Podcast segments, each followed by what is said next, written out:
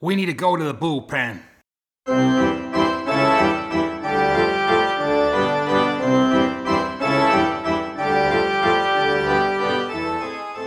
Welcome, baseball fans, to this, the very first episode of the Highland Bullpen, your all new podcast bringing America's game to Scotland shores. In terms of baseball knowledge, it doesn't matter if you're a Hall of Famer heading for Cooperstown or you're fresh out the minor leagues. This podcast is the one for you.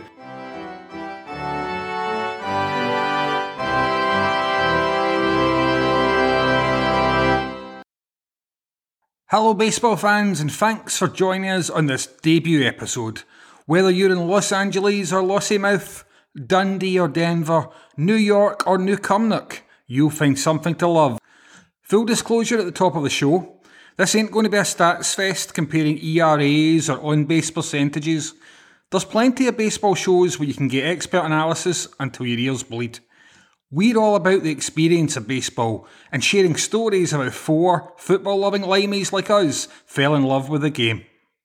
Plus, some of the adventures we've had travelling around the world to follow our sporting passion. We've got the bases loaded with fantastic features for you today. And with just 24 hours to wait before the first pitch of the new season, our roundtable discussion will focus on what this once in a lifetime season might have in store. For Scottish football fans looking to find a baseball team to follow, we'll point you in the right direction. Whether you're looking for a one season hookup or wanting to get hitched to the baseball love of your life, we'll find you the perfect match. We've also got a quiz during the seventh inning stretch, so let's see if you are going to hit a homer or strike out. So stay tuned for all that and more, and with so much to pack in, let's meet the boys in the bullpen. Our lead-off bullpen bro is Alan Cameron, a switch hitting Highlander whose sporting love has taken him from Dingwall to Detroit. Hi, I'm Alan, originally from the Highlands. I left that particular bullpen in the 1980s and first linked up with Yorkshire Dave in Edinburgh, where we watched football stroke soccer together. In recent years, the group have expanded our travel adventures, and I take responsibility for transporting the other guys around, from Peterhead to Rotterdam, with the odd trip to Dunfermline thrown in. It's not always an easy task. I enjoy travelling and watching live sports, so I've undertaken many trips to watch numerous sports, and I love the whole experience of ball games, which I first witnessed live eight years ago in the minors. I'm a bit of a collector and cherish my freebie beer plastic mug collections from various sporting arenas, but also my ice cream helmet collection from baseball teams.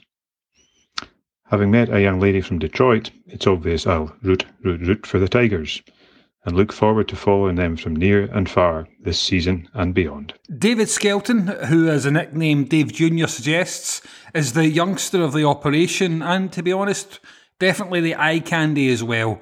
Although, given the competition amongst our gang, that's a bit like being the nicest guy in prison. Here's Dave Jr. Well, then, I am the second David and the other half of the, the Davide sandwich we have going on, which beautifully uh, is constructed with Alan and Richard somewhere snugly in the middle. Uh, I'm a very, very big sports fan and have met the guys over the years and we've travelled to various locations, which has really brought us closer together and meant that this podcast has become something very quite important to us. Uh, aside from sports, uh, and really all sports, uh, I'm also very heavily into anything epic. So if you're thinking about books or movie franchises, anything which is lengthy, uh, that's that's my kind of bag. Which may actually explain why 162 games in a season uh, of a sport is something that appeals to me. Uh, I'm really looking forward to seeing where this podcast takes us, just uh, in terms of as friends, but also in terms of how we can learn that bit more about baseball uh, and the people we can meet over that period of time. Every good ball club needs a wily veteran pitcher on the mound, and as you'll see in the quiz later on, David Ince has got a mean selection of fastballs and sliders that will be coming at us. And although David's accent might be more Boycott than baseball, he really knows his stuff when it comes to America's game. Hi, talking of accents, I'm the Dave who is originally from Leeds. I lived and worked in Edinburgh and Glasgow most of my adult life and this is how I came to know the other fine gentlemen of the Highland Bullpen. My own interest in baseball came from a visit to Boston in 1993 when I took in a game at Fenway, hence my support for the Red Sox. I then immersed myself in the game for a few years thanks to Channel 5's showing of live games in the late 1990s with Jonny Gould and Todd Macklin. I had kind of lost touch with the game recently, but the passion of my fellow podcasters has rekindled my interest, for which I'm very grateful. I'm now looking forward to lots of good baseball inspired chat now that the new season is finally upon us. I'm Richard Pigeon, the host of the Highland Bullpen. Among our gang, I'm the most recent recruit to baseball fandom, and as you can probably tell from the accent, I'm a Glasgow lad. My first live baseball experience was watching the Oakland A's during a family holiday to California. But I've also got family connections further up America's west coast in the fabulous city of Seattle. So I'm rooting for the Mariners in MLB season 2020. Of course, the real star of the show is the Highland Bullpen mascot, Hamish. Hamish, can you say hello to our listeners? You'll hear Hamish at regular intervals, and he'll also pop up with a special role in the quiz in the seventh inning stretch, where he'll let us know if somebody's got the answers wrong. So there you have it, the starting rotation for the Highland bullpen. Now let's go straight to our bases loaded discussion, where, with just 24 hours to go before the first pitch of the season, we discuss what this unique 60 game 2020 season has in store. Well, there was uh, some suggestion that uh, wasn't there a bit of a player dispute, like the yeah. commissioner of baseball, which is basically the owners, uh, wanted them to take another cut, and they'd already taken a cut, hadn't they, in the COVID nineteen, or agreed to a cut in pay. So there was a suggestion that you know maybe it wouldn't go on. This was a few weeks ago, and that would be the first time there'd been no baseball for 150 plus years. If it, if it didn't go ahead this year, might even carry you know even when there was a player strike and no World Series in and was it 90, 94 they did play some baseball that year. So yeah it was I think it I think there was a, a chance it uh, might not happen. And what about you Alan? Did you did you think it would get resolved? Did you think it would drag on for months and months potentially? Um, despite being a Scottish football fan I had a bizarre expectation that um, we would be playing ball. I, I, just assumed that everything would that there would be an agreement and it would fall into place. It was a, a few intriguing things for me. One one thing that stuck out was the salary aspect of this. Um, if, if I understand it correctly, in essence, the players are going for pro-rated salary based on the fact we're not playing 162 games. We're playing we're playing 60 games. Um, I don't know if that's 100 percent correct, but that seems to be the the thinking of it. And when when you consider the sports that a lot of people in the UK would watch, I mean, yeah, a lot of footballers said, "Oh, we'll postpone our wages. We'll we'll take a wage small wage cut to avoid being furloughed." I, I don't think any Scottish footballers would have turned down and said, we're not playing the last five or six games of the season, so therefore you can have one sixth of my salary back or one eighth of my salary back. So it, it, was intriguing for highly paid guys, and you hear stories of yeah they get eight million dollars a season for the for the top players or whatever. Um, you never imagined they say okay we will we'll take three million dollars. That just seemed quite quite strange. Um, when you read more into it, you realise that the owners, unlike a lot of owners of Scottish football teams, um, and and indeed the English Premiership, the, the owners I think look to make money off the baseball experience as well um, for fans. And, and I guess if you've got 81 home games a year and all the revenue and the sponsorship and TV rights that brings in, you, you can expect something a, a little bit different in term, terms of the approach. But that, that, that for me was, was quite intriguing. It did seem to drag on, um, and that started to get me worried. Uh, I, I never challenged the fact that I had a Major League Baseball TV subscription and there was no refund coming, but they actually came back when they announced they were playing and gave me a pro rata rebate or a refund for towards next year's subscription. So a sensible way of doing it because I'm tied in for next year and I, and I don't feel I've, I've lost out. Uh, so excited to see it. Um, first thing I did was I downloaded the printable Detroit Tigers schedule, um, printed it off, and then I highlighted the games that I'll be able to watch because I, I normally fall asleep about 10 o'clock at night. So um, all, all the 110 and 135 games uh, are, are highlighted um, every Sunday. Um, so that's my Sunday evenings sorted out for uh, 10 weeks. Um, uh, and, and the odd the odd midweek game, uh, maybe one a week. Um, uh, the, the White Sox are in there a couple of times. Um, 10th of August. Yeah, yeah, yeah, you got it. You've got it scheduled. Um, yeah. so uh, lo- looking forward to that. Um, and it, it, interested as well. The the other big thing here, uh, and I hadn't thought about this, and I'd be interested in the other guy's opinions. Is you, you sort of think if you look at a football season or a soccer season, sixty games or a shortened season gives other teams a little bit more of a chance, but maybe not significantly. I, th- I think with baseball, it changes the dynamics quite a bit because th- there is less pressure on your bullpen, and there is less pressure on the depth of your your pitching squad. Because way, Alan, when, when was the last time the Tigers on uh, almost in August were tied for first place? yeah, they're they're, they're going to go. Tigers, but you know everyone's going to be tied for first place. Maybe it was that false position that's given me a, a little bit of hope for the, the season ahead.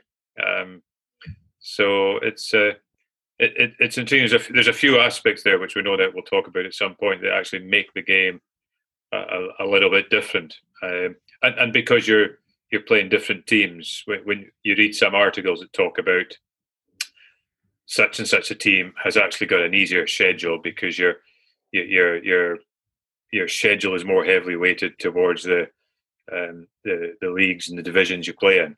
Um, so those good teams playing in weaker areas have got more opportunity. Absolutely, and that's a good point, Alan. I've turned to a resident White Sox fan and ask what, what impact you think the, the truncated, the shortened season will have, and whether it will give maybe a, some of the less uh, fancied teams a chance to do well. Do you know, I really did think that at first, Richard, um, and I've kind of came round full circle. Um, so again, with my experience of baseball being a little bit, you know, it's getting better every every season. But I kept thinking about how you would apply that in a football scenario or um, just kind of other sports a little bit closer to home. And I did, you know, at first I thought, right, it really gives you a chance to go out, you know, balls out, you know, however many games the season is going to be. Um, it really gives you a great chance. And I thought, well, all it does is give that, you know, like Alan said, it gives the bigger teams that that same chance to utilise their perhaps stronger squads in the first place. Um, so no, I'm just I, I, think I don't want to sound pessimist, pessimistic or a little bit um, narrow-minded about it, but I think as soon as you started to see other sports throughout the world coming back, you know, there was that common denominator through them all that it tended to be leagues or sports with money. So when you were asking Alan about the question of did you ever worry about it coming back. I don't think. I think everybody knew there was going to be some form of season. Um, either if that would be you know the slightly longer version or the, or the slightly shorter version. Let's face it, I'm, I'm, sure the players want to play as well, uh, and there would always have, have, been a deal thrashed out. Absolutely. Uh, Dave Ince, I wonder what you make of the idea that we might see a more high pressured season for teams because if you're, only playing 60 or so games, then even the best of teams, even in championship seasons, can go through spells where they, they hit a bad patch, they lose six or seven uh, games in a, in a row. Now, if that happens, you're really up against it because you get less time and fewer games to make that back up. Yeah, I, I, I saw one uh, coach talking about it, and he said basically right from the start you're going to be in playoff mode. So you, you might see a sort of different style of baseball when every game means something. You know, in a 162 game season, uh, you can start off pretty uh, slow and look after your players, etc. There's no real need to do that. Um, you know, they they may do things like manufacture runs more. Um, if you know, if you know what I mean, sort of. Uh, in fact, I saw that there's gonna there's a rule change, isn't there? So if it's a tied game, um, there's gonna for the extra innings, they're gonna each inning is going to start with a man on second base. Yep. So, to, that's probably to make sure that try make sure they don't get too many long games. But you know, you're probably going to get pinch runners, um, bunts, things like that, trying to get an edge early on.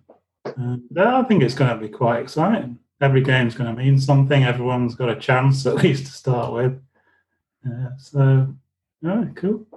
I think teams like if you look at um, you're using myself and Alan uh, as an example, I think both teams are going to look at each other, the, the Tigers and the White Sox, and think there's there's a big chunk of our season against each other. What a great chance! What a great opportunity to to kind of put some some wins on the board. Absolutely, and who's going to come out and top then, Alan? Who's going to come out and top of those battles? I, I think people will be surprised by the Tigers this season. uh, I, I wouldn't say in what way. It, uh, good, good effort last year, and we've we've obviously since we last talked. I think we've we've now had the draft as well, so uh, picked up the number one draft pick.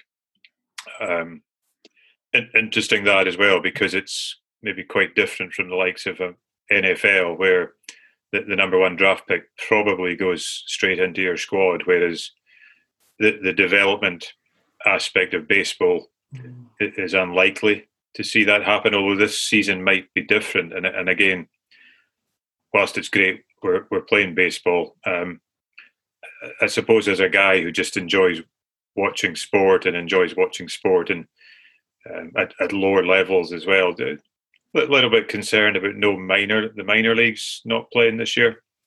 Um, you can understand the host of reasons why that that will have it, it obviously had impact on the size of, of, of the draft. It had impact on um, future development of these guys. But but then it also means I think that's one of the reasons why the the taxi squad they're they're calling I think, or the, the overall sixty man squad is a lot potentially a lot bigger than than normal. Um, I, I, think it might be a, a, let's say a couple of seasons before we see uh, uh, playoff baseball at Comerica Park. So, but um, yeah, but let's.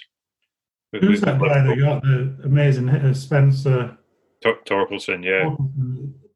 Did I see somewhere that suggesting he, he might just get the call to play? Yeah, yeah I think he, he's such a great hitter. Yeah, I think they have put him in the the, the, the sixty man squad, right. um, uh, which is is great for him. Um, and uh, again, I don't fully understand it, but you would think a season like this must be a good opportunity to try to to, to blood a few players. Um, you, you know that soccer teams would potentially try to do that if it's not going to be a winning season for them.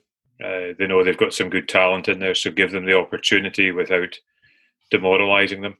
So it'd be exciting to see that. And, and as relatively recent converts to team, it's good for us to then potentially see guys come through that system and, and we can watch them uh, a lot quicker than we, we normally would have as well. And in terms of the White Sox, what what are you looking for? What improvements do you need to make there this season? Do you know, last season was actually pretty decent. Um, especially, it was a good start to the season, and things just sort of petered out a little bit. But it was actually it was looking quite a good a good season. And again, I think uh, again I, I, don't fully understand everything that's been going on for the last decade uh, with the, the organisation, but um, there really seems to be a, a good process in place over the last few years to not necessarily hit the ground running last year or this year, but to really put something in place over the next few years to, to bring about a better team. Uh, and again, from everything I read, and I don't, I don't quite know all the, you know, uh, all those draft picks individually or or how they'll, come into the team. But it, it sounds from reading the, the, guys that do seem to know what they're talking about. Um, it does seem to be a little bit of positivity. So I think I don't know, maybe the first ten games. Really interesting to see the standings after that. Um, again, just to refer back to earlier, you almost feel like to use a football analogy, every game feels like a bit. It's almost a bit like a six pointer. Um, you know, there's so much emphasis going to be on, on getting that W. It will really be quite interesting. So after 10 games, I don't know, you might see some big teams in a bit of trouble. Uh, they've really got to turn things round and, and get that deficit back. But you might find, you know, someone like the White Sox, someone like the Tigers, sitting quite nicely towards uh, the top of the league. So I think it'll be um, really quite interesting. And in terms of those, sorry, Alan, you go.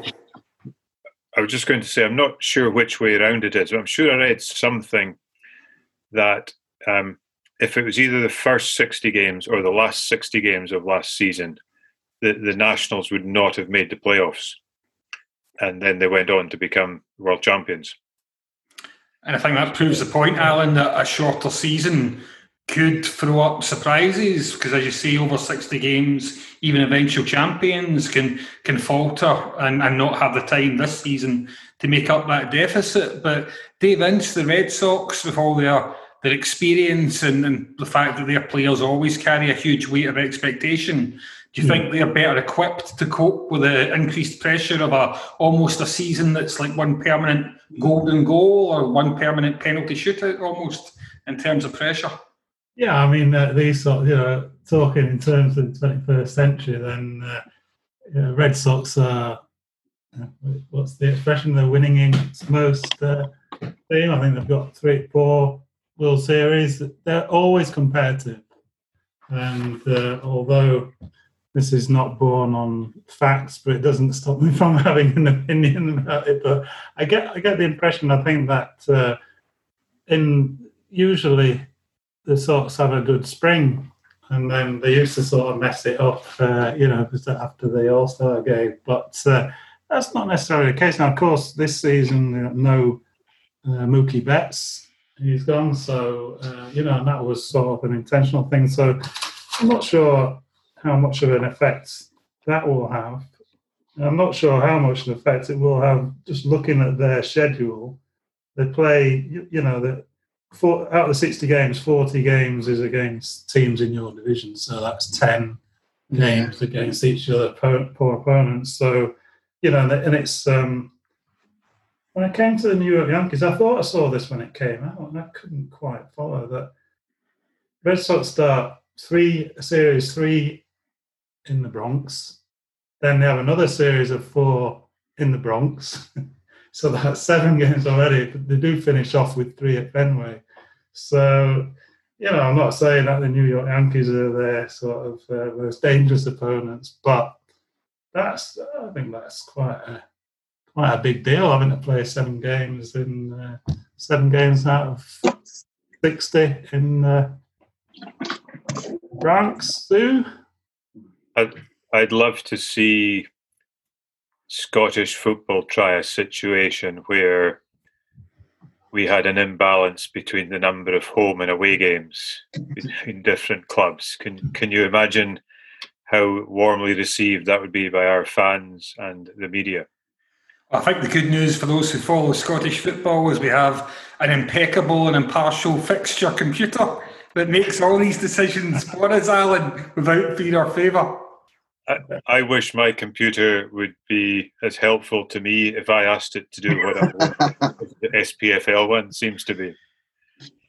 But that, I think I might know the reason, but the the, the fixtures. So you're you're playing your your your rival teams ten times, but it seems to be either six at home or four away, or seven at home, three away. Hmm. Um, five and five would presumably mean two game series, which nobody is is not a pro. A, a it's an issue that you're potentially traveling more. So what this does, I think, is cuts down the amount of traveling and maintains Yeah, traditional That's- baseball that's philosophy. definitely been the aim of it, and it's cut down on travelling, try and keep the games as uh, short as possible, um, try and keep everybody healthy, I suppose, as well. And it preserves that Subway series in New York as well. So some of the, the classic Yeah. rivalries and series will still will still go ahead. I, I wonder, and this is my sheer ignorance, what the situation is regarding crowds in Major League Baseball in the return. Have you guys seen any definitive answer for, for that?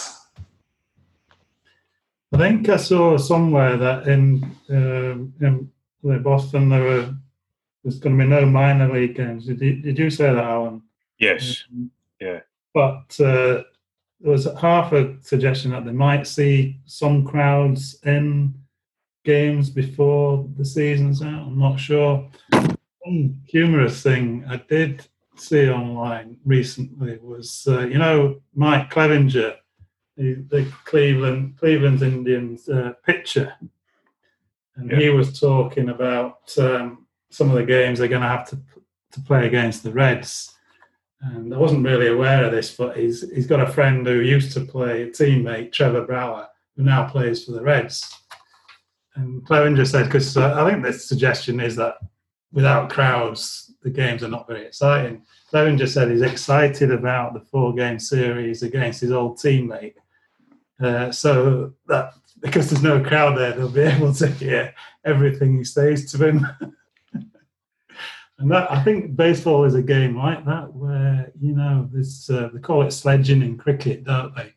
But Yeah. I think uh, sledging in baseball, I think there's some real sort of uh, needle goes on. They might have to, you know, in, in baseball games to put players off and get inside their heads. So it's similar sort of thing to cricket, put them off as a in there waiting to bat. Yeah. So What- it seems like parental discretion advised. It sounds like them when baseball returns. Well, one of the things I did read, um, and we, we've I've just watched the, the Leeds United game, so a great great win for the Whites there. Um, and I love how Leeds they, they've not gone for the mega money that they'd get for big sponsors by having big adverts from their corporate sponsors in the stands. They've got cardboard cutouts of the fans, and, I think the guys might be paying for that, but I, think fair enough. I, I did read at least one of the teams. Um, what they were offering was the same idea that you get your cardboard cardboard cutout, and they had three different prices, um, and it, it went so you could have your your very basic package of I've got a cardboard cutout and there's a picture of me, and and that's somewhere in the stand, and you could go up to the whole way of paying for sitting in the foul ball area, and if your foul, if the, if a foul ball hit your cardboard cutout, they would give you a used match ball, Awesome. Uh, and, and I thought that that was great. Um, Right. So I the creative. other- sorry, So creative. Just great Yes. thinking. I think the other categories might have been yeah, just the basic, or you could the second category might have been the basic plus a bit more, and you could pick up your cardboard cutout, and then the third was yeah, go and do that. And and I'll, I, as somebody who just loves watching sport, I think I, I think that's so much better, so much more creative than just yeah, who, who's going to give which bank's going to give us a hundred thousand dollars to to have their their billboard featured prominently. Wasn't there one of the Leeds United games um, where they were reporting some crowd trouble because there was a, a gust of wind inside the ground that uh, blew a gr- group of these cardboard cutouts out over, and there was a suggestion there was a bit of Sophie going on. And also, one of the Leeds players actually, uh, when he scored the goal, went into the Kop end to celebrate with the fans. didn't they? So with the cardboard cutouts, it's a case of you're not standing anymore. The opposition fans, watching fans could sing at them. And of course, and, and, and I hope Gunners fans will forgive me, but I'm led to believe that Arsenal have had 60,000 cardboard cutouts at their games for many years, given the atmosphere at the, at the Gunners games. I Very like it. two-dimensional joke, Richard. Oh, always, always, all the way. Uh, no, I'm I'm, not sure an, another aspect of the of the crowds. So that one of the interesting things that we we might not see so much of in the UK is that um, all, all the states are effectively imposing their own rules for social distancing and what's open and what what's crowds. So you might well find Michigan and California have got very different rules in two weeks' time as to what could happen. So you might find that one of them has crowds and one one of them doesn't have crowds, uh, unless and I've not heard this unless Major League Baseball turns around and says uh, absolutely no crowds allowed. Yeah, and I wonder if we might see politics as ever creeping into every aspect of life and teams and states and cities that are very much on one side of the political spectrum might adopt a more carefree cavalier approach and teams from other cities might not. Uh, I think it's and very likely that could happen.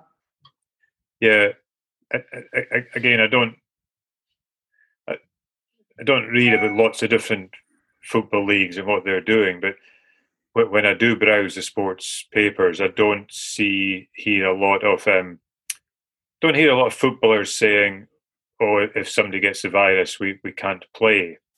In, in baseball, there does seem to be a bit of a movement amongst the players that if there's positive tests, or if there's two or three positive tests, then we've got to question can we go forward in this? I'm not hearing the English Premiership or the English Football League really doubting the wisdom of what they're doing or having concerns that they're going to have to stop in, in two weeks' time. Whereas I, I think Major League Baseball are a lot of the chat I hear would potentially be prepared to do that, and, and, and perhaps quite rightly. Yeah, I believe a number of individual players, including I'm sure several from the, the Washington Nationals, including Ryan Zimmerman and Wellington Castillo, have already decided they are not willing to play in the shortened season. Yeah, Well, Yeah, and I think um, if you're shielding, or if you've got vulnerable people in your household, then that's um, potentially a sensible decision. Um, I, don't know the financial impact on these guys, but they're obviously making that decision for the the correct reasons for them and their family. Absolutely, no, absolutely. One thing that struck me as well, coming back to Dave Ince, as a, a resident stats man with his cricket background and love of all things statistics based. Baseball, as we've spoken about before, we love our stats, we love what they tell us about comparing greats through all the years of baseball's history. In a 60 game season, now obviously records like home runs hit can't be touched or matched in that kind of season. But what about batting averages over the course of a 60 game season? Can they fairly, can they fairly be compared to achievements Yeah, and performances of the past? Well, baseball is you you probably heard the uh, the record with the asterisk against it, you know, and this is that's came from baseball. Now this season, if somebody comes from nowhere and wins the World Series against all the odds, one of the smaller teams, then it's going to have the mother of all asterisks against that particular World Series win. But uh, as for individual records, yeah, definitely the point was being made. What is this the season where we're going to see a 400 batting average, which I don't think's been done since a certain uh, Boston man did just after the just after the war that long ago.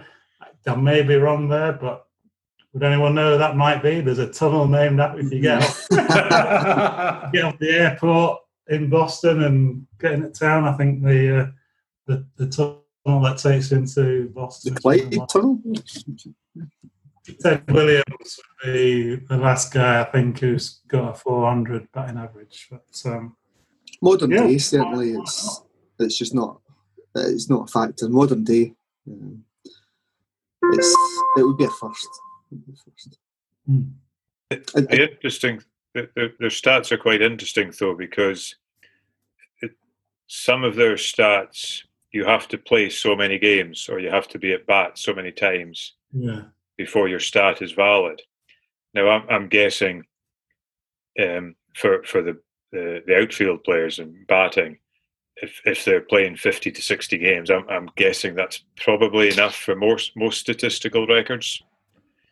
Um, might be slightly different if. Uh, yeah, you would think so, wouldn't it? I mean, yeah. I mean that that the big stink about Asterisk was um, it was the home run record of Babe Ruth, which was 60 home yeah. runs way back.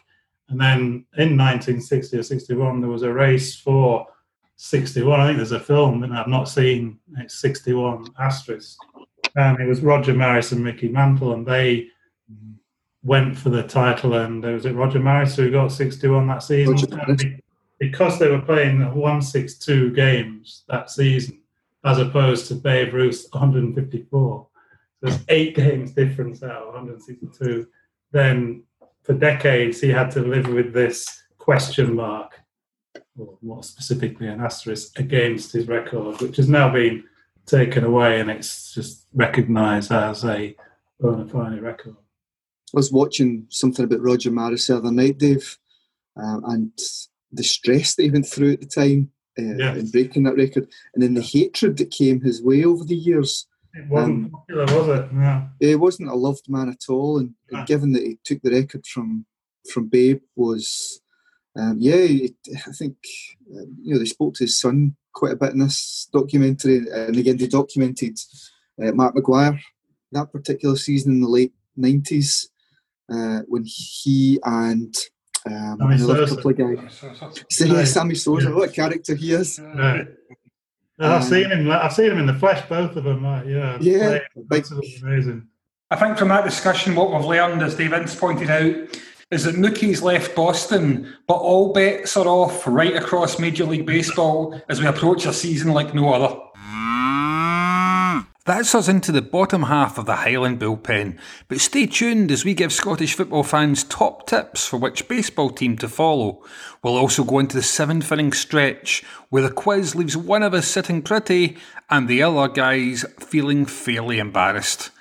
And also, we would discover which one of the bullpen bros has a secret regarding the Scottish football film classic Gregory's Girl, plus a bit of Field of Dreams and Moneyball. Here we go. So, did you know that on the 13th of August this year, the very first MLB game ever will be played in Iowa?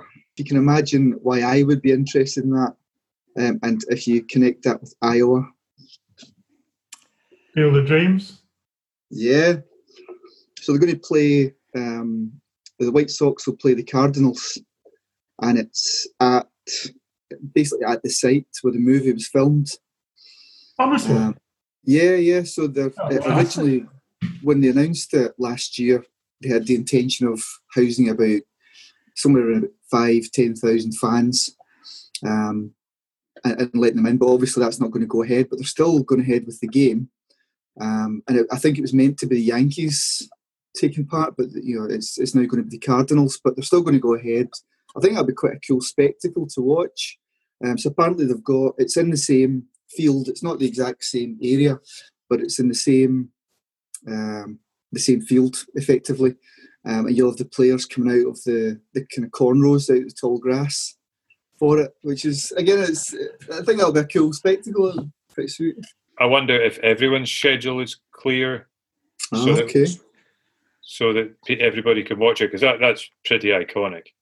Yeah, but it's just cool. Anyway, I'm going to get a chance. Uh, I can sit the wee guy down um, and again, he's showed some interest in baseball in the last few months. So um, again, he's seen the film, so it might just uh, trigger some emotions in him for it. And um, yeah, like you said, it's a really iconic film. There, there is really... a Twitter page for the view from the Field of Dreams, and I, I've not studied it intently, but my understanding from looking at it is that whoever owns the farm behind it has a lovely veranda and every day or whatever they post a picture looking out onto the field of dreams. And i just think that's just that's just far too cool.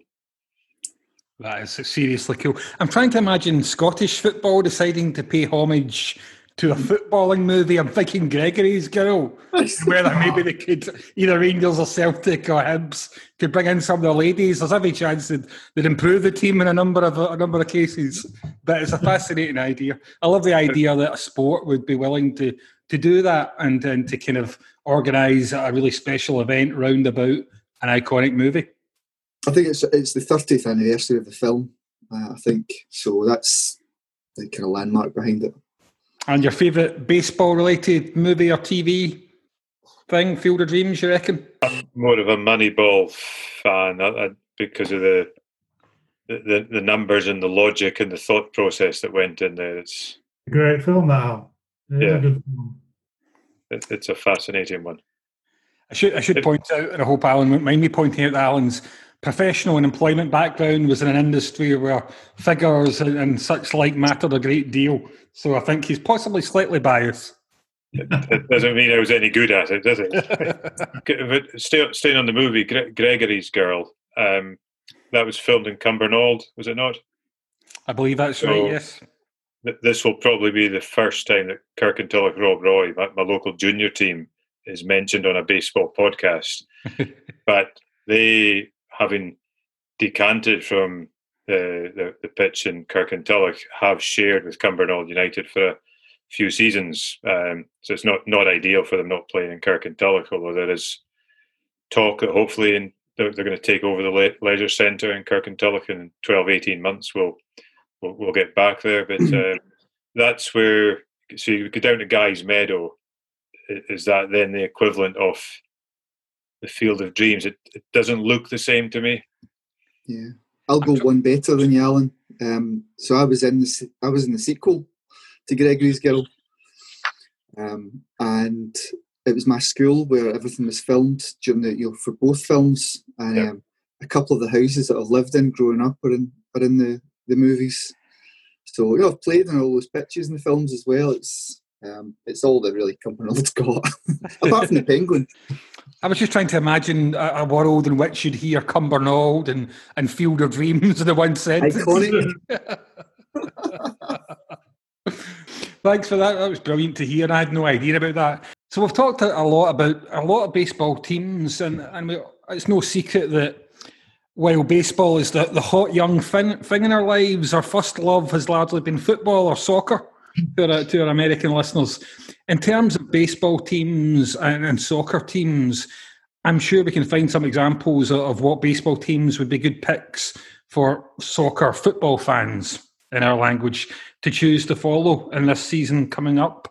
Alan, have you got any ideas to start us off about what teams could be the right fit uh, for football fans? Yeah, I, th- I think it, when, when, we do this, let, let's try and do it logically through, I suppose, volumes or numbers. Um, and if we look at the Scottish Premiership, uh, so let's, I've, I've, got a wee list of them here alphabetically. Uh, alphabetically, the first team in Scotland is Aberdeen. Um, you don't want to start with the champions, Alan, just checking. I think there might be a, a, legal review over the validity of those discussions, which um, I, I, might I might even be helping fund. we'll tell you what, we'll avoid the asterisk then for the purpose of yeah, this. Yeah, let's do if it. If you want a big asterisk, that asterisk, that's where to go.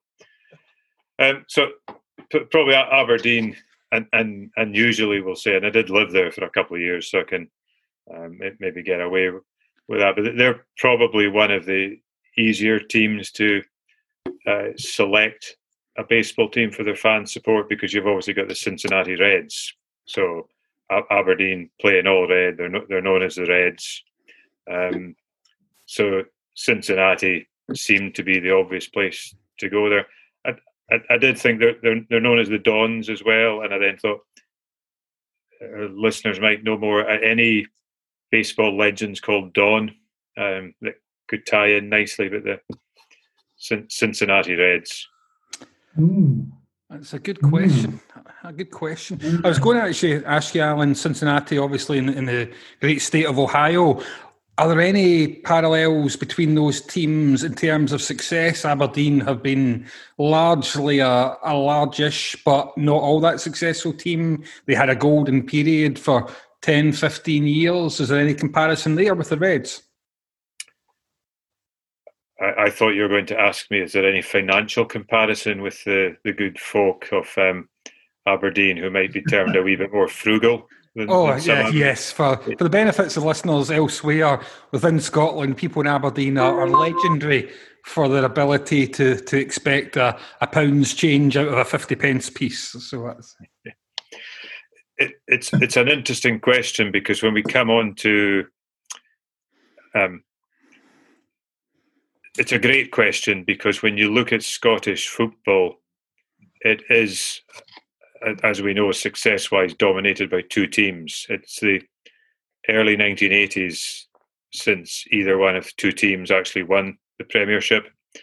Um, be, between them, they, they, must have won 90 plus championships. Um, so that doesn't leave an awful lot of pickings for other teams. So I, I was looking at, if we look at Dundee United, and I guess at the time of this recording, we might want to question whether they will be a Premiership team or not, and that's part of the the asterisks of Scottish football just now. Um, it, it, interestingly, um, I, I, thought of a couple of different things for, for Dundee United, but I was looking at the uh, the San Francisco Giants and the Baltimore Orioles are both black and orange colours. Um, Dundee United are, are, orange or tangerine. Um, and I thought that there's options there, but I actually wonder if I should plump for the Angels um, for Dundee United in that they, they play in all white. And, and Dundee United have got a nickname of the Arabs, uh, which mm. th- there's a few mythical stories as to why they're the Arabs, but um, one of them is that they, they were playing in all white, and that was how that they were then perceived in the 60s when they picked up that name. But the interesting thing with the Angels and with Dundee United, I think from your point, Richard, is that they've both won one title. Oh. Um, so Dundee United in, in my football watching lifetime in the, the early 80s under Jim McLean, uh, and, and the Angels have as well. That's not a, a low number of titles is not completely u- unique here. So I, I didn't have a sense that yes, you've you've won once, so therefore that's where you'll go because that would have encountered a f- or encompassed a few different teams. Can I throw another question regarding Dundee United to you all? Dundee United and Dundee, two top flight for most of their history football clubs within Scottish football. Their home stadiums sit no less than 300 yards apart. They're famously the two closest together senior football grounds, I believe, in world football. Within Major League Baseball on the sprawling continent and country of America, what will be the two stadiums that are closest to each other geographically then? I'm assuming obviously you've got the Yankees and, and the Mets, but how do the Chicago teams compare in terms of distance between stadia? North and south of the city, isn't it? But um, so you know, they're quite it's quite a big city, right enough. But uh, yeah, yeah, I don't know whether there would be anything closer than that. Uh, I mean, it's been a while since I've been to to New York, and I, have only been to Yankee Stadium. I've never been to see the Mets. I don't know how close they'd be. Uh, Queens and Bronx, isn't it? Uh, yeah. Distance. Uh, as the crow flies, it wouldn't be that far, but they sort of, uh, you know, might be a secure route to get there. Yeah, the, the, Chicago and New York teams are in geographically distinct areas of their cities, um, mm. so so I'm not aware of anything like that. I mean, um, it, because the question we were talking about uh, states earlier in which sports are played in different states. Uh, it, it's fascinating because if you look at if you look at different states, they tend to everybody gets behind the one team in the states. So Chicago and New York are almost the, not the only ones, but are outliers there. So if you look at Detroit, um, it, it's quite fascinating. The, the three stadiums for the the, the, the Pistons and the Red Wings. It's Little Caesars Arena. Um, you walk 300 yards over to Comerica Park. You go out the back entrance at Comerica Park, and directly opposite you is Ford Field for the Lions. Mm-hmm. So that they, are all within very they, are Ford Field and Comerica Park are nearer to each other than Dens Park and Tannadice in Dundee. Wow. But but they're different sports, and they will have the same generally have the same fans because people in Detroit and Michigan will Get will support their team. local teams. Yeah. yeah, that makes sense. What about? Um, I- I'm sure again one of the documentaries I watched a while ago on the, the ESPN Thirty for Thirty, um, Oakland. Um, oh, is it San Francisco? Yes. Oh, Just yeah, the they- bay. yeah. Uh, I'm not too sure the, the mileage there, but that might be a, a shout, I think you'll especially actually interstate. Yeah. B- bizarrely, I would have to check this out, but I think you'll find that if you're driving from one to the other, that's quite a journey which involves going over a certain bridge as well. Um, because the, the the Giants is obviously on the bay. I've, I've, I've been to the Giants Stadium, and that's the famous one where they, they can hit home runs into the into the bay, and, and there's people in their boats hoping to catch them. And on the other side of the bay, which you obviously have to go over the, the, the Golden Gate Bridge to get to, is where Oakland is. So I guess depending on traffic, that's probably quite a long, long journey. Um, so, but yeah, they, I think that's the only other technically the same city that would be have two teams in the same city. So going back to Scottish football's top flight, then Alan, who else do we have? Who we find a? Let's find a baseball team for someone else. Okie doke. Um, but look, look, looking at Hibs, I mean, Hibs, uh, one of the one of the top teams um, in, in the league of, of Edinburgh. Uh, the- the thing that strikes me about Hibs is, until recently, they had this jinx over them in terms of winning the, the Scottish Cup, um, and I think so, somebody in this cast might know a wee bit better than me, but it, it was over a hundred years um, and they'd been in the final a few times, uh, effectively the equivalent of the World Series, but never managed to get over the line. So th- this was considered a, a bit of a jinx. And there's obviously, I, I guess, baseball's had a couple of jinxes in, in their time as well. The the Cubs recently smashed their jinx a, a few years ago in winning the World Series, and and the Boston Red Sox. Uh, obviously had the famous jinx as well, but that seems to have been well and truly smashed in the in the 21st century. Before we Um, go, before we go across to a man who supports both Hibs and the Boston Red Sox, can you just let us know how that Hibs jinx uh, ended, Alan? Um, tragically, tragically is, is possibly the answer. I Um, think we're a bit pushed for time, Richard. they, they, they were um, they, they did manage to come back and win a cup final against a lower league team. Um, uh, were, were they a lower league team at the same time as well? Both, uh, They, they were both lower league teams at the same. I'm Yeah, not sure that's ever happened before. Is it? You know, I don't, no, I've never seen it really mentioned by anybody, but there were two championship teams. weren't Yeah. it, it, it might be worth. I mean- I mean, obviously, I, I, Cracker Jack of the final as well. isn't it? Five goals, really.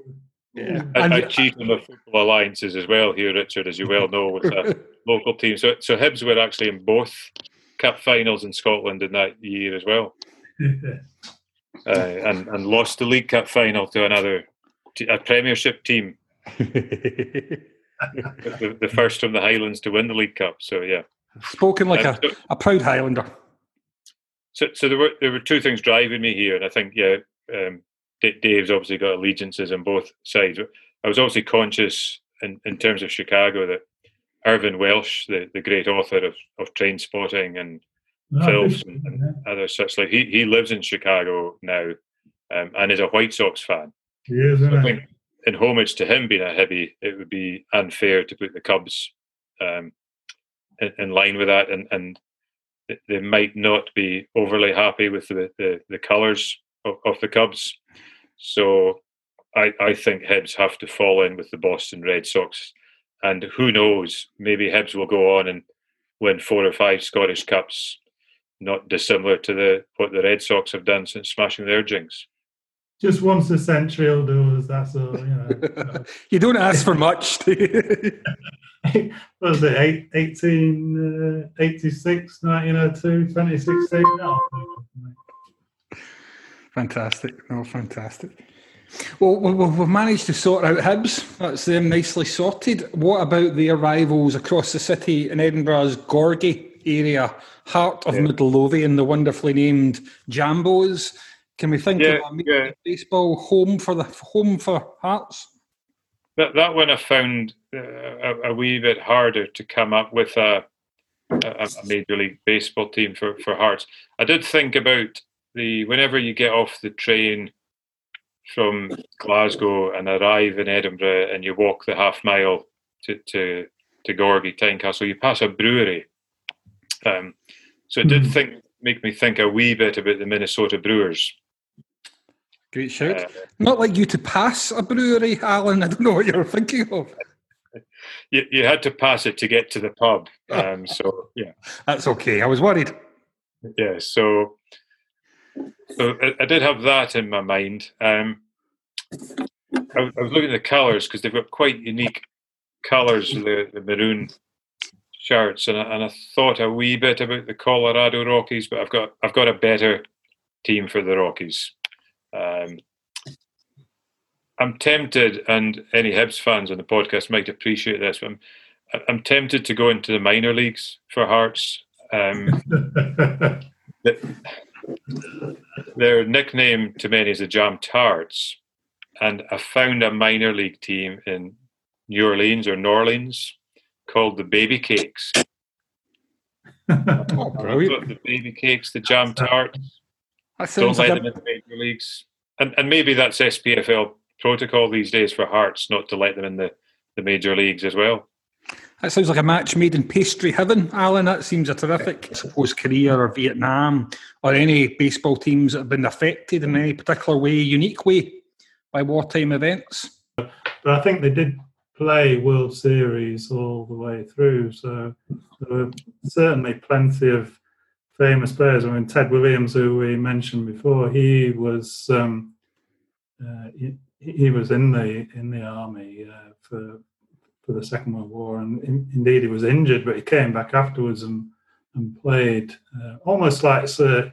I always think he's similar to Sir Leonard Hutton, the, the great Yorkshire and England opening batsman, who was also um, lost some of his career to the Second World War and was uh, wounded. Uh, I think they both had their arms affected, but managed to, to come back and, and continue their incredible careers after the war. Before we close out part one of this section where we match football fans with baseball teams that they could and possibly should support, let's look at the ugly sisters of Scottish football, Glasgow's gruesome twosome, Celtic and Rangers. Which which Major League Baseball teams do we feel their fans should be follow following in the case of Rangers, Alan, and which one should Hoops be having an eye for in this season to come? Yeah, I like I like that. I'd be interested in what the other guys think because th- there was a natural thought process for me to say there's, there's here's two massive teams who win most of the time in the same city, but I sort of came to the conclusion that that's not how baseball happens. So New, New York or Chicago was a way of looking at that, but if if I went for New York or Chicago as well, then um, the, the, Mets and the White Sox, with all due respect to them, aren't in the the same stature as the Cubs and the Yankees from a worldwide perspective. So, we, dare you? Much much as I might like to promote one of the the gruesome twosome above the other one, I think um, it's probably slightly unfair. I, I did I, I, did look at um, Rangers are the the teddy bears, and I thought, well, where'd you get Bears and Washington State, Seattle Mariners? Thought about that, um, but but Rangers is probably one of those that, like Aberdeen, is is quite easy to go by the name because we've obviously got the Texas Rangers. Yeah. So I can quite easily see, and I might have seen if I've ever been to a, a game at Ibrox, I might well have seen people wearing Texas Rangers sports apparel at, at, at Ibrox. So I, I, think that makes sense. The Texas Rangers. Mm-hmm. Sounds like a good fit. Let's not get too complicated, Alan. That makes tons of sense. I think. Yeah, yeah. Celtic. Um, a, a wee bit a wee bit harder for me. Um, I was looking at the a, a few different things. Um, I, I, sort of ended up on not necessarily completely, but team colours. Obviously, Celtic are well known for the team colours of green, green and yellow. And you're then also looking at the the Bears with Seattle Mariners, but that's that might not go down so well with them. So the, the Oakland A's, um, it, it keeps you in a big city. Um, so that that that certainly is a is a possibility. Um, I, I, thought uh, the the cap is green with a gold bill. Um, the, the, the green they use apparently the Pantone color is referred to as Kelly green. Um, so that's a, a, a, famous Celtic name. So uh, I'm, I'm going to go with the Oakland A's, and I, and I can see plenty of guys walking around Parkhead, um, not not wearing the gear because of the name, but wearing the gear because of the, the colours. And in next week's podcast, we'll have the second half of Scottish football's top flight.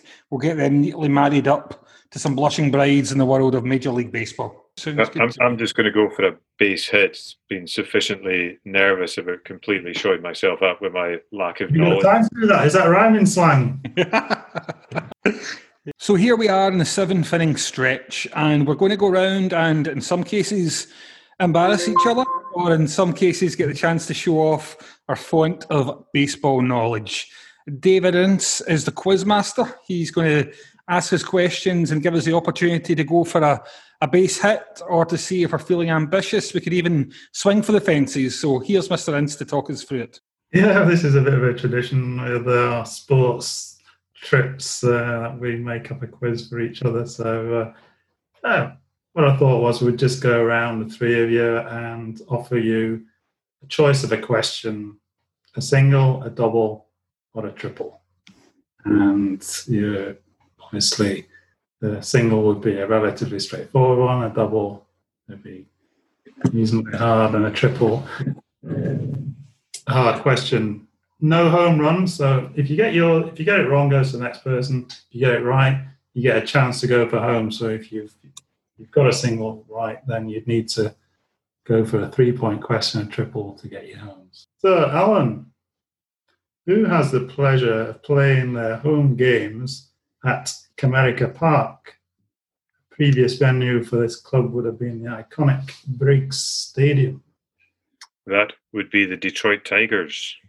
That is correct. Correct. Have you been there? I have been there a couple of times. Um, so I've seen them get beat by the Pirates and some team called the White Sox. oh no! Yeah, definitely like to go there. I have had the pleasure of being in the previous stadium, which was yeah. probably one of the best sporting moments of my sporting career. Anyway, it's it's fantastic. It's um, yeah, we should. There, there's a possibility of a, a team yeah, trip. I'll do a report on that at some point. Absolutely amazing. So you're on first base. Do you want to stay there or do you want to go for home? Let's go for home. Let's go for home now. Okay, triple answer. Okay, triple questions. All right. Okay, well, I'll just go for the first one. What does a batter have to achieve in a single game in order to be said to hit for the cycle? So, if he hits for the cycle, does he not yeah. then a single, a double, a triple, and a home run? Well, you've got it, man. Home run. Do we get confetti flying off now somewhere? Absolutely amazing. First class, Al. Alan, you know how we were talking before about how sledging goes on in baseball? I had to put myself on mute as I sledged you relentlessly there. But well done, honest. Dave Ince knew I'd be good on the cycling questions. Yeah. that's cool, yeah. So, oh, well, one zip Dave. It's like following the Beatles. what do I do? Nobody's ever said that about me before. Yeah, you're Stuart Sutcliffe, Alan. So, are you going for a single, Dave, or? Uh, Well, I say it with a punt personally, but um, what I, I feel, I feel I'll be expected to get one point. Seems as though Alan get an absolute shoe in with that question. but if I don't get the one point question, it's really embarrassing. So I feel like I should maybe go higher to get it wrong. Um, give me a give me a two run. Give me a second base. Okay. Right. Well, you asked for it. So, if you were watching a ball game in the friendly confines, where would you be? Did I get a clue? No. Well, it's a bit cheeky, and I, if you'd have gone for a one pointer, I would have asked you a question that might have related to your favourite club, whereas this one has uh, the opposite of your Yeah. favourite. Yeah, them's the breaks. That's the clue. Wait, Richard gave me a clue. Or is he just confusing things? Dave, give you a clue. Yeah, I I'm did- giving you a clue that um, if you'd gone for a one point, It's- my idea was to It's over at Wrigley Field. correct the friendly confines. Mm, not so much.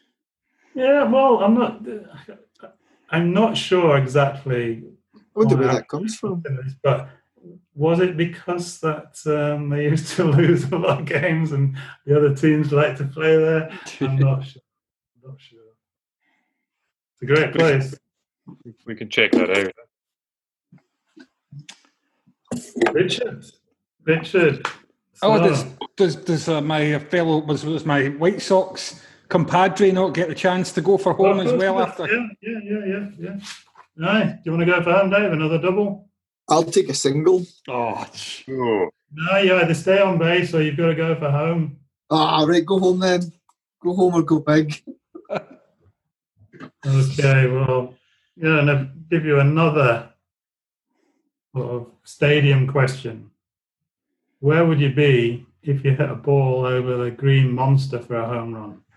Ah, Don't need the name of the stadium. I'll just you, you can give me the ball club. is it Oakland? No, no, No, It's, it's a good, no. decent, decent try. Given that we're talking about colours, Yeah. Chile, Fenway. Ah, right, okay. Sorry, Dave. I think we got you caught you stealing there or It's a something. stupid quiz anyway. Aye. feel a great weight has been lifted from my shoulders. Now, give me your give me your best fastball, Mister Ince, and go for it. What a triple! No, no, no, no. I'll, I'll struggle enough with a single. Don't worry. I'm I'm the equivalent of the pitcher having to bat. So let's see what we've got. Yeah. Uh, which uh, they're not going to do, are they, in the 60 game thing? It's No. uh, Yeah. DH in the, in the National League, but that's Yeah. right. Okay, Richard. Which team is known as the Bronx Bombers? The New York Yankees. Correct. Spot on. You're on base, my son. You can stay there and just uh, you know luxuriate. Watch Dave sat in the uh, on the bench. I will go for a double. Let's see if I can get me to get me to third. you got to go for it. You got to go home. Oh, sorry, you're you're quite right. Uh, let's uh, let's let's swing for the fence. Then what you got? Okay. Here we go. What MLB team is geographically the farthest north? I will go for the Toronto Blue Jays.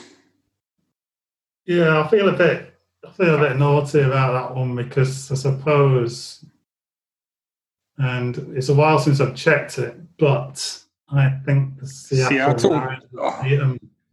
oh, what- It's over the um, ah. border, isn't it, Toronto? that That was was obvious. That was going to be my first guess, and I have actually been to Seattle. I've got a lot of family in Seattle, so Mariners I are one of the that because uh, you know you had a, a bit of a connection there, so Yeah, Sorry about that. St- you were definitely caught stealing there.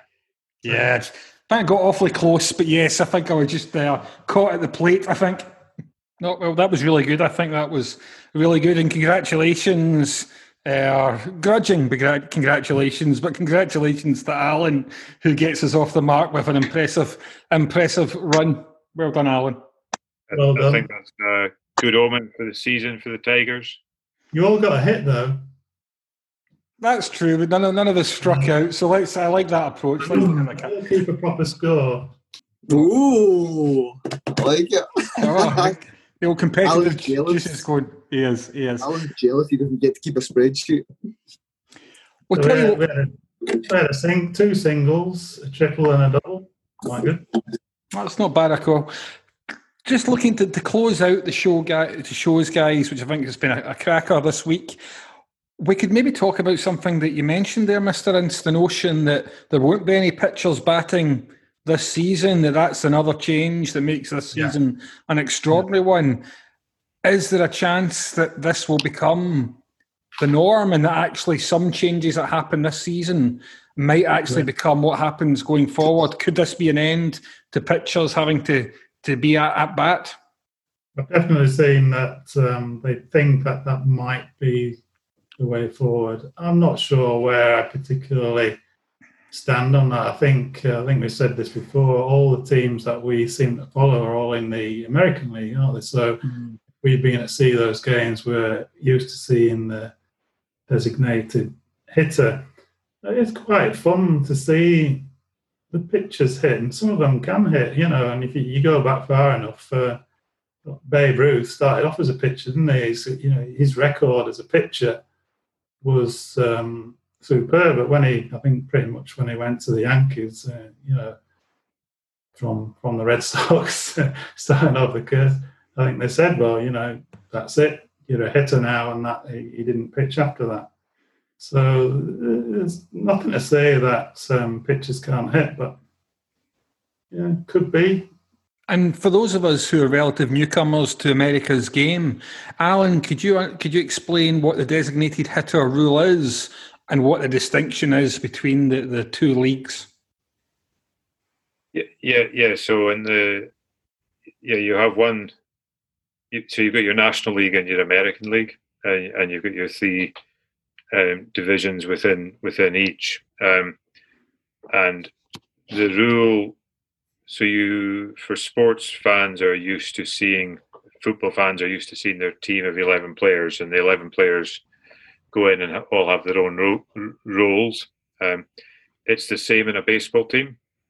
Um, but usually here we have a situation where in one league the pitcher is part of the batting rotation and in another league the pitcher is not part of the batting rotation. Um, so that sounds sensible enough in that what you've got is a situation where um, if you if you play for one team and you're the pitcher you know you have to bat or you know you don't have to bat but bear in mind in american sports you play cross league games so you have a situation where your league might not play with a designated hitter but you have to when you then play an interleague game you then have to go and hit. So the designated hitter is effectively you're the pitcher but you're not you- you're part of the field when you're when when, when you're um, when you're pitching, um, but you're not then part of the batting rotation. The designator, the designator hitter comes in and does that. So it's a it's an intriguing. The interleague thing, it- there's a relatively new innovation there. I don't think they did that previously. And is it right that the rules are if you're in the National League, um, if you're playing a game in a National League stadium, then you play by their rules? Yes, So, yeah, so the American League pitcher who's who's probably never batted in there unless he's come over from a National League team would have to uh, go in and bat. Yeah. So so they're, they're they're doing it in a very small number of times that season, and and I guess I don't know if that ever influences the the, the manager's decision as to mm. who's pitching in certain games because they. Do, do, do they put it down as these guys aren't likely to get a hit, or do they put it down thinking that that guy's got a chance? Certainly I, wouldn't get him injured, would it? Yeah, yeah. I, I, did read an article which, I mean, the, the reason I love it, I, I, love the fact the two leagues do something different, because mm. I, I, I don't like sport where it's uniform and everything happens in a very clinical way. So I think this is great. So I read an article about the the different batting stories of various pitchers, um, and so you have situations where pitchers have hit home runs in World Series games. You, have got situations where pitchers have gone 50 games or whatever without even getting a hit. Um, so the, the, stories you can come up with there are, are absolutely fantastic. Um, and that suddenly disappears if you take this situation away, which you can understand why you take it away because if people are saying, no, I only want to see sporting brilliance, then you will get that from a hitter more than a pitcher. But, but it makes for an interesting game tactically, doesn't it? Because you know, quite often I would imagine the pitchers bunt, but if, if there's a guy on base, yeah. So you perhaps get a little bit more variety in tactics in the uh, National League. Yeah, yeah. Although, does it count against them if you look at World Series wins? I don't know. I need to have a look at that. What's the success rate uh, for American League versus National League? I, I, I guess there's always one in the final, isn't there? National League, anyway. no, I, I, guess it's um, it, it's one of those things that technically evens itself out. But do you then sign a pitcher because you know he can bat a wee bit as well, and you need that more in your league than the other mm-hmm. league? I mean that that now mm-hmm. sounds obvious when you say it, but at the same time, you're actually signing the pitcher because it's the pitching skills that you really want. Yeah, hundred percent. Well, here you go, guys. I've managed to pull up the stats for the highest batting average by a pitcher within the designated hitter era. So that's since uh, 1973, I think. Mm. Uh, 1993, here's a true or false. In 1993, a pitcher registered a batting average from 73 at bats of between 300 and 350. Is that true or false? Starting off with Alan. Because of the absurdity of it, I'm going to say it's true. Okay, that's one in the true column there. Uh, David Ince. Um, yeah, that'd be 20 odd hits. I, I would say false. Uh, I was going false as well. That sounds pretty, pretty good. well, I can tell you that it is false. The pitcher oh. in 1993 that holds the record did not hit between 300 and 350. He, in fact, hit higher than 350. Wow. He hit 356, and that was Orel Hershiser. No, I've heard of him. But... I will discover very quickly who that was with. I think it may well have been with the Dodgers. Pretty amazing stat, that one. I mean, 73, yeah. 73 at bats is a fairly substantial number of yeah. at bats. Yeah, yeah. I, I, suppose it's what do you get four or five at bats? Um, get, yeah, but a pitcher wouldn't play the whole game either, so he's only probably getting two or three at bats a game. So you know, it's it's twenty odd games. Guys, uh, as Alan as Alan get that question wrong, do we take his run off him for the quiz? Yes, yeah, I think there should be some kind of review to take his run off of the claim. Claim he didn't round one of the bases properly. I think we could do that. Did, did, I, did I get it more right than the people who got it right? I was thinking I couldn't articulate it the way that you have. And there you have it. The very first episode of the Highland Bullpen is in the books.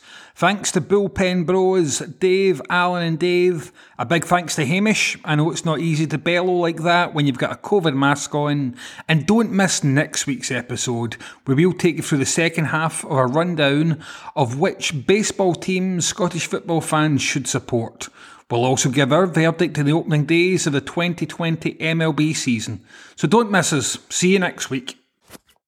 Well, then, I am the second David and the other half of the, the Davide sandwich we have going on, which beautifully uh, is constructed with Alan and Richard somewhere snugly in the middle.